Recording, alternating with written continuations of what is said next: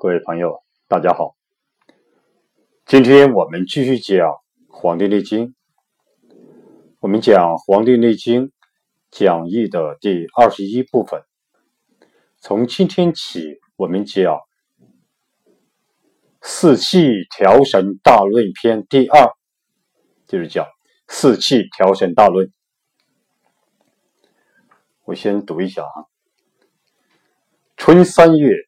此为发陈，天地俱生，万物以荣。夜卧早起，广布于天，披发缓行，以使至生。生而勿杀，悦而勿夺，赏而勿罚。此春气之应，养生之道也。逆之则伤肝，下为寒变，奉长者少。这几句哈，我们看一下唐代的王冰对这几句话的注解。春三月，此为发陈。王冰解释啊，春阳上升，气浅发散，生育树物，陈其滋荣，故曰发陈也。所谓春三月者，皆因结喉而命之。春秋冬亦然。这王冰这样讲的啊，春阳上升，春天的阳气开始上升，气浅发散，气潜潜伏的潜发散，就是。潜于地下的阳气开始发散，往上发散。生育树，生是生长，育是养育，树是众多的意思，物是万物，就是生长养育万物。这个阳气潜于地下的阳气开始发散，所以它会怎么样呢？生长养育万物，陈其姿容，就是陈列，陈是陈列的意思啊。陈其姿容，就是外貌仪容。陈其姿容合起来讲，就是让万物都展现出他们的姿态和容颜。这由于阳气的作用，所以说生育。树木成其四荣啊，生长养育万物，这个让万物都展现出它们的姿态和容颜来。这就是说，春阳上升，气潜发散，生育树物成其四荣，故曰发陈也。发，放散、散开的意思。陈，指陈久，与新生。相对，这个发是发这个放散散开的意思，陈是陈久，陈的久的与新生相对的，发陈为藏久外达之事，藏的很久往外这种发达这个事叫发陈。通俗讲，就是说，利用春阳发泄之机，退除冬蓄之故旧，就利用春天的阳气生发发泄这个之机，啊，这个时令之机，退除冬天蓄藏的故旧，这种旧的啊，老的旧的东西，退出冬蓄冬天储藏的储蓄的故旧。这就是发陈，所以说故曰故曰发陈也。发陈就是为藏久外达之势，藏的很久，往外这种达达到在这个这个势势力，就是利用春阳发泄之机，退出冬蓄之故旧，这就是发陈。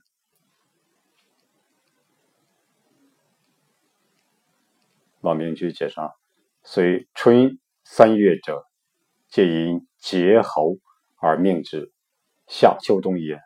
就是说，所以春天这三个月，都啊都因为气令和气候而命名它啊。这种夏天、秋天、冬天也是这样。下句：天地俱生，万物以荣。王明解释啊，天气温，地气发，温发相合，故万物滋荣。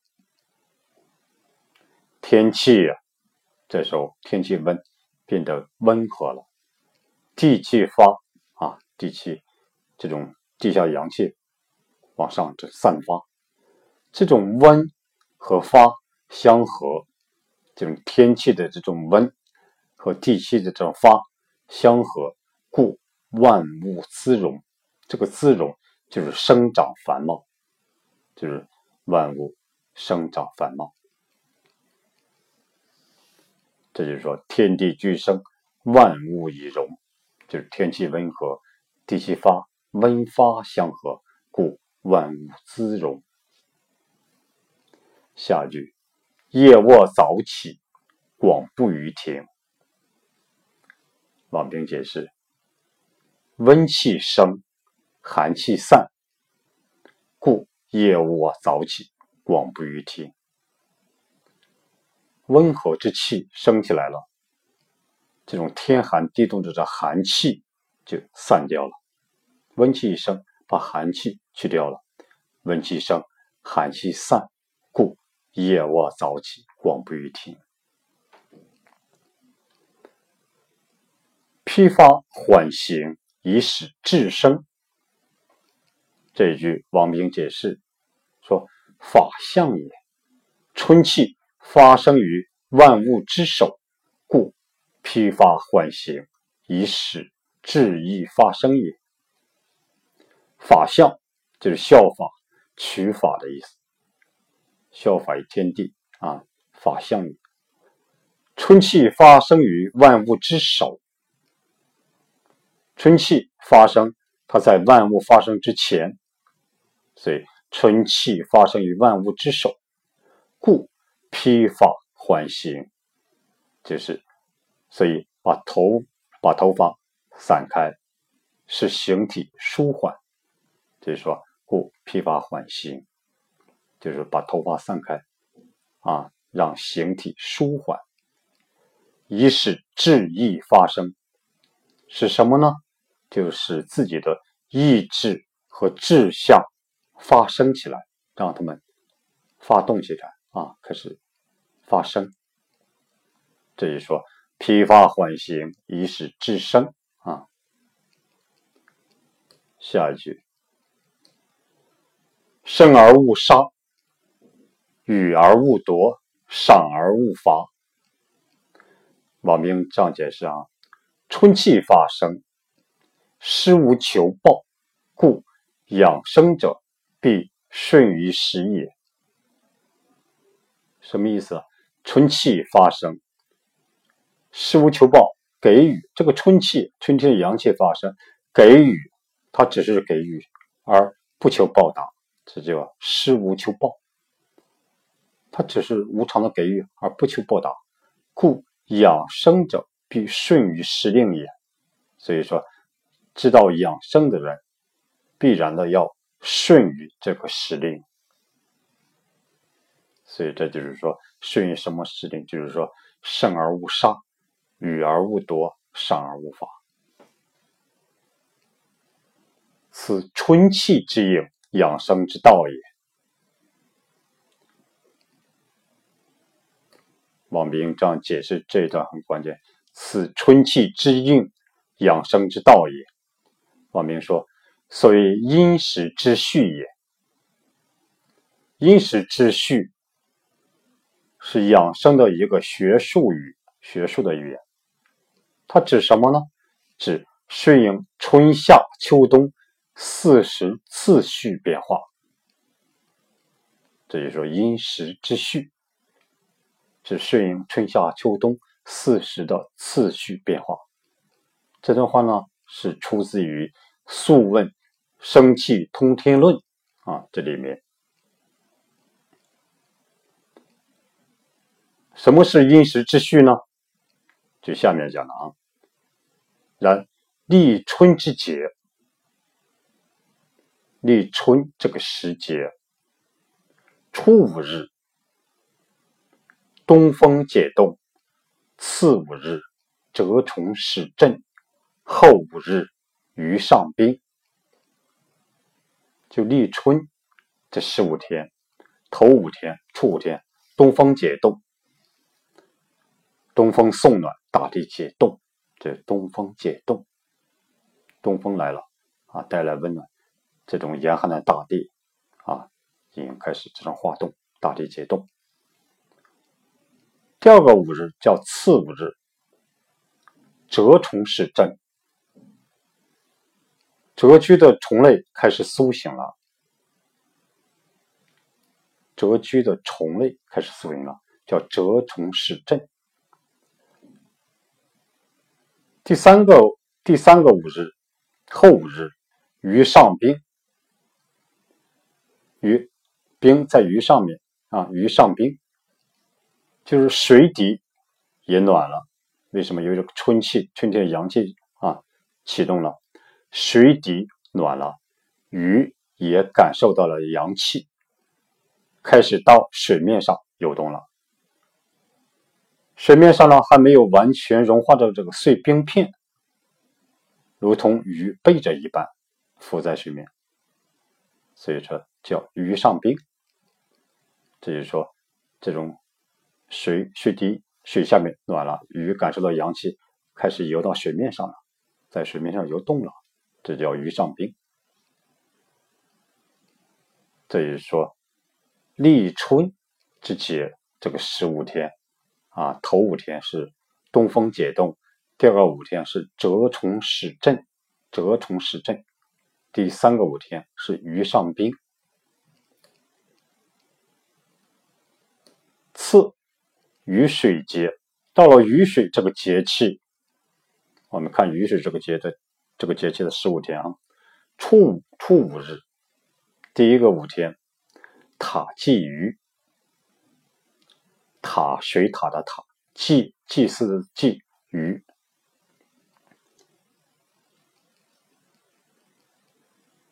这个塔祭鱼，这个。就好比塔水塔，这个水塔常常捕鱼，捕鱼啊，陈列在水边。他捕到鱼之后，把它放到水边，如同陈列贡品祭祀啊那样的，就像这种孔列，这就像这种陈列这种贡品和祭祀那样，就是叫塔祭鱼。这个塔是人们久闻其名的水陆这种两栖动物，它的大小。同这个哈巴狗差不多大，形状呢有点像老鼠，故有水獭之称。所以说到这个雨水这个节气初五日啊，最初这五天，塔基经常看到这种水獭在河边捕鱼啊，叫塔基鱼。次五日，雨水的第二个五日，鸿雁来，鸿就大雁的意思。就大雁回来了，看到大雁回来了。雨水的第二个五天，鸿雁来。后五日，后天的五天，草木萌动。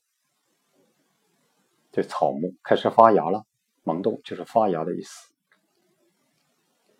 所以说，这就是雨水节的这十五天，头五天是塔祭鱼，第二个五天鸿雁来。第三个五天，草木萌动。头一个五天看到啊，水獭在河边捕鱼了啊。第二个五天能看到大雁回来了。第三五天看到草木发芽了。这一说，雨水这个节气的十五天。四，仲春惊蛰之节。仲春的这个惊蛰。这个节气的十五天，惊蛰的这个头五天，初五日，小桃花，就是桃花开始开花了。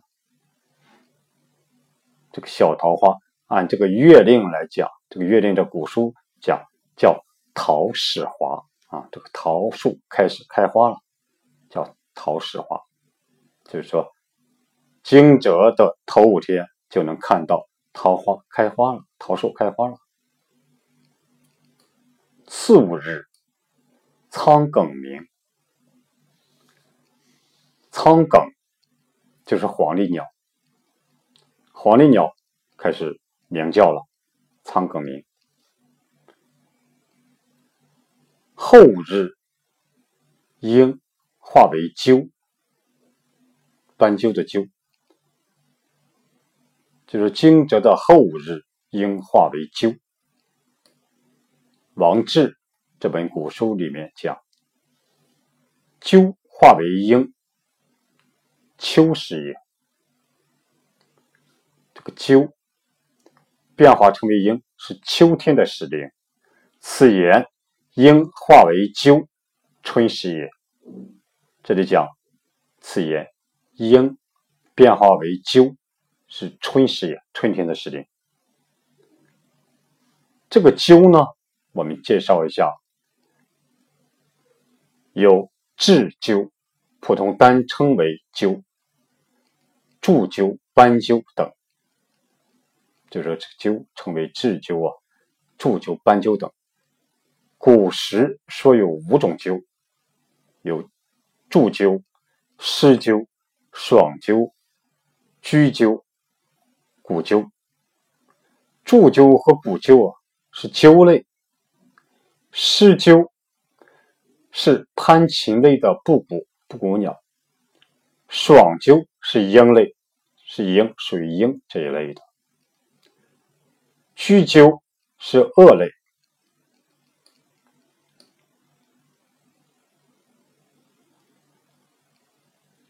如果组词呢，比如说这种，它好组成为鸠枕、鸠兆、鸠夺、鹊巢。这个鸠夺、鹊巢，我们经常好用的这个词。鸠，比如说这个鸠啊，它性拙，比较笨，不善于筑巢。它不善于啊筑自己的窝，所以往往等这种雀，就是喜鹊，筑好巢后多为己有，所以常指强占他人的地方。这里还有一个，还有一一个，我读一下这段啊，就是岷山的鹰，岷山的鹰化为鸠以后，羽毛、爪子和嘴。都像鸠一样了，它飞翔在树林之间，见群鸟飞上飞下，聚集在一起，竟忘了自己是鸠了。突然发出鹰的鸟叫声，群鸟听到鹰的叫声，和顺的伏在地上。过了好长好长时间，有一只乌鸦隐藏在茂密和草木下窥探它。只见它的，只只见它的爪子、嘴和羽毛都像鸠而不像鹰，就出来刮噪它。鸠仓皇不知所措，想搏斗，但爪子和嘴都全无用处，就耸身钻入灌木丛中。乌鸦呼唤他的同伙，就去追赶它。鸠狼狈不堪。玉离子就说：“鹰是天下凶猛的鸟，而化为鸠，便已失去了它所倚仗的技能了，却发出鹰的叫声而自取其困。所以，聪明的人安于受命而有很大的容忍力。”这就顺便讲一下这个鹰，这种变为鸠啊，这种这个一种语言。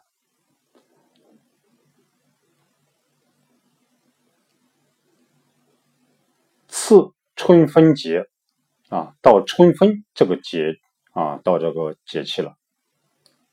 春分这十五天，初五日一开始五天五天，玄鸟至，玄鸟就是燕子，燕子飞回来了。次五日，雷乃发声。第二个五天就是雷啊，有雷声了，我们可以听到雷声了。芍药荣，这个芍药啊，长到开始这种繁茂了。芍药，芍药花开始繁茂。后五日始电，春分的后五天能看到闪电了，开始有闪电了。所以说，春分的这个节气十五天，第五前五天啊，燕子飞回来了啊，次五天这种雷开始发生了。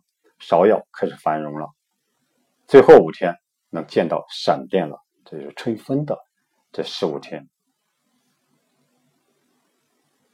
次季春清明之节，看这个春天的季春的这个清明这个时节，清明时节初五日，最初的五日，桐始华，桐梧桐树。开始开花了，桐始华，这个桐就是梧桐树开始开花了。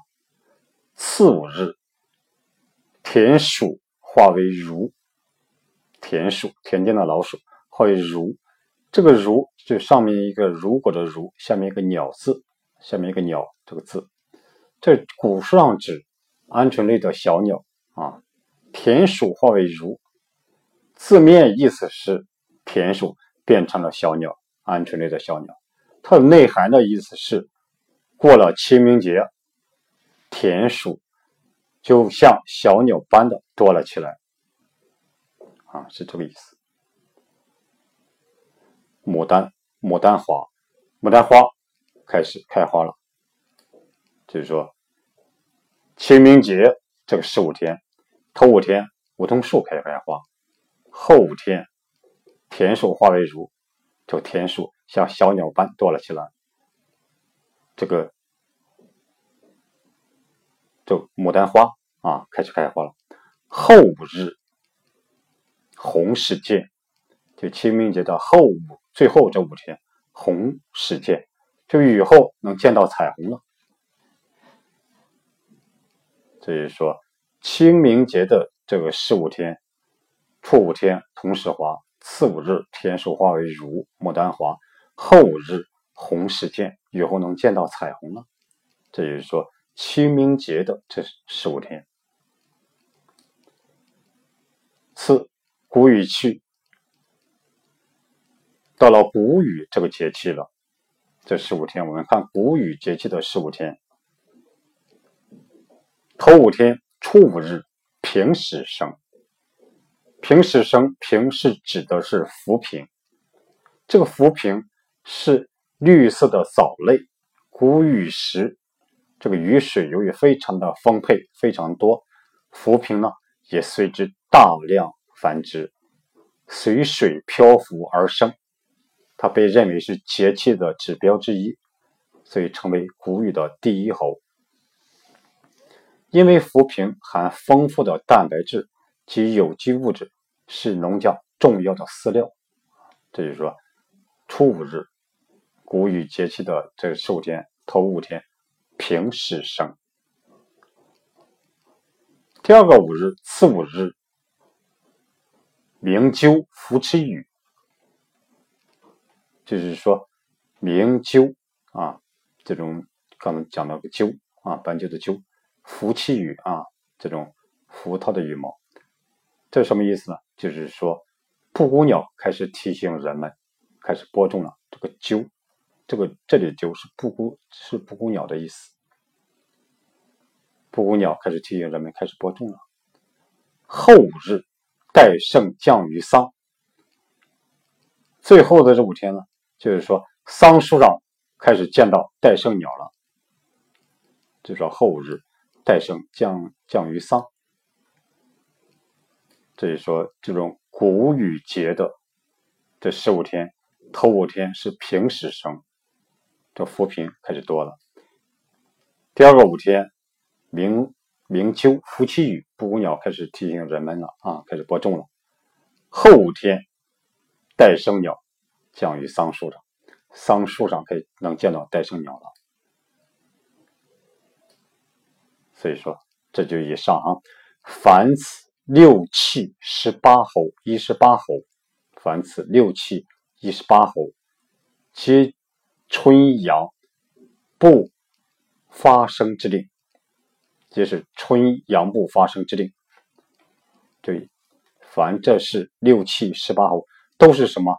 春天的阳气发布发生的这个时令，即春阳不发生之令。故养生者必谨奉天时也。所以知道养生的啊，知道养生的人啊，必须要谨慎的。这个谨是谨慎的，尊重尊崇天时也。啊，上天的使令，所以知道养生的一定要啊谨慎的尊重上天的使令。下句内心讲：逆之则伤肝，夏为寒变，奉长者少。逆往边讲，逆为反行秋令也。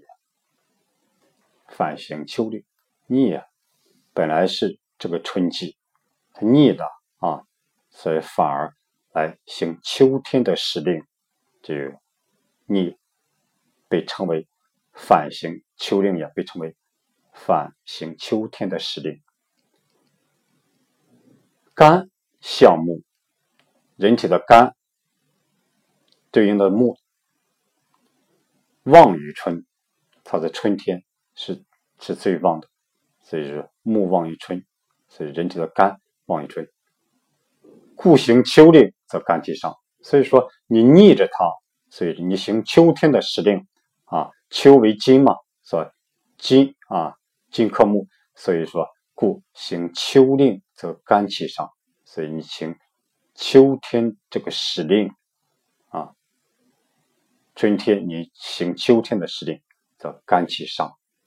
逆之则肝气伤，这就是说逆时则肝气则伤肝的意思。夏夏天的夏，火旺而木废，因为夏天为火，火一旺，这个春天的木啊，春天的木肝木啊就被废掉，所以病胜于夏，所以这种病就生于夏天。所以说，这就是说，因为夏火旺而木废，故病生于夏。王明讲，就是说，然四时之气，春生夏长，逆春伤肝，故少气以奉以夏长之令也。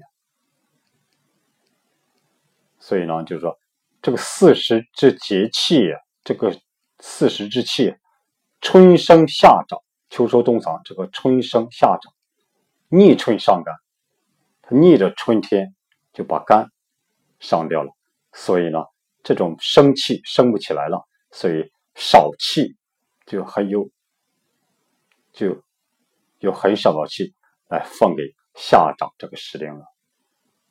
为什么春天应该这种这种生长？结果呢，它逆着春天啊。把这个这个这个春行秋令，所以呢，就是说逆啊，这个逆春把肝给伤了，所以这个气生不起来，所以就没有多少气，就少气了。这种气少了，所以说以奉以下长啊，以少气以奉奉以下长之令也。所以说这个气很少的来这种。奉给夏天这个时令，所以这种春生夏长，逆春伤肝，故少气以奉以夏长之令也。这就是说，唐代的王冰对一开始四气调神大论的春三月啊这段话的注解，我们讲了一下。如果大伙啊，大伙也可以看一下这个我的微信公众号“和祥居”啊，里面有文字版的啊，和谐的和，这个吉祥的祥，居住的居啊，上面有文字版的这篇注解，希望大伙互相印证学习，有所收获。好，今天讲到这里，谢谢大家。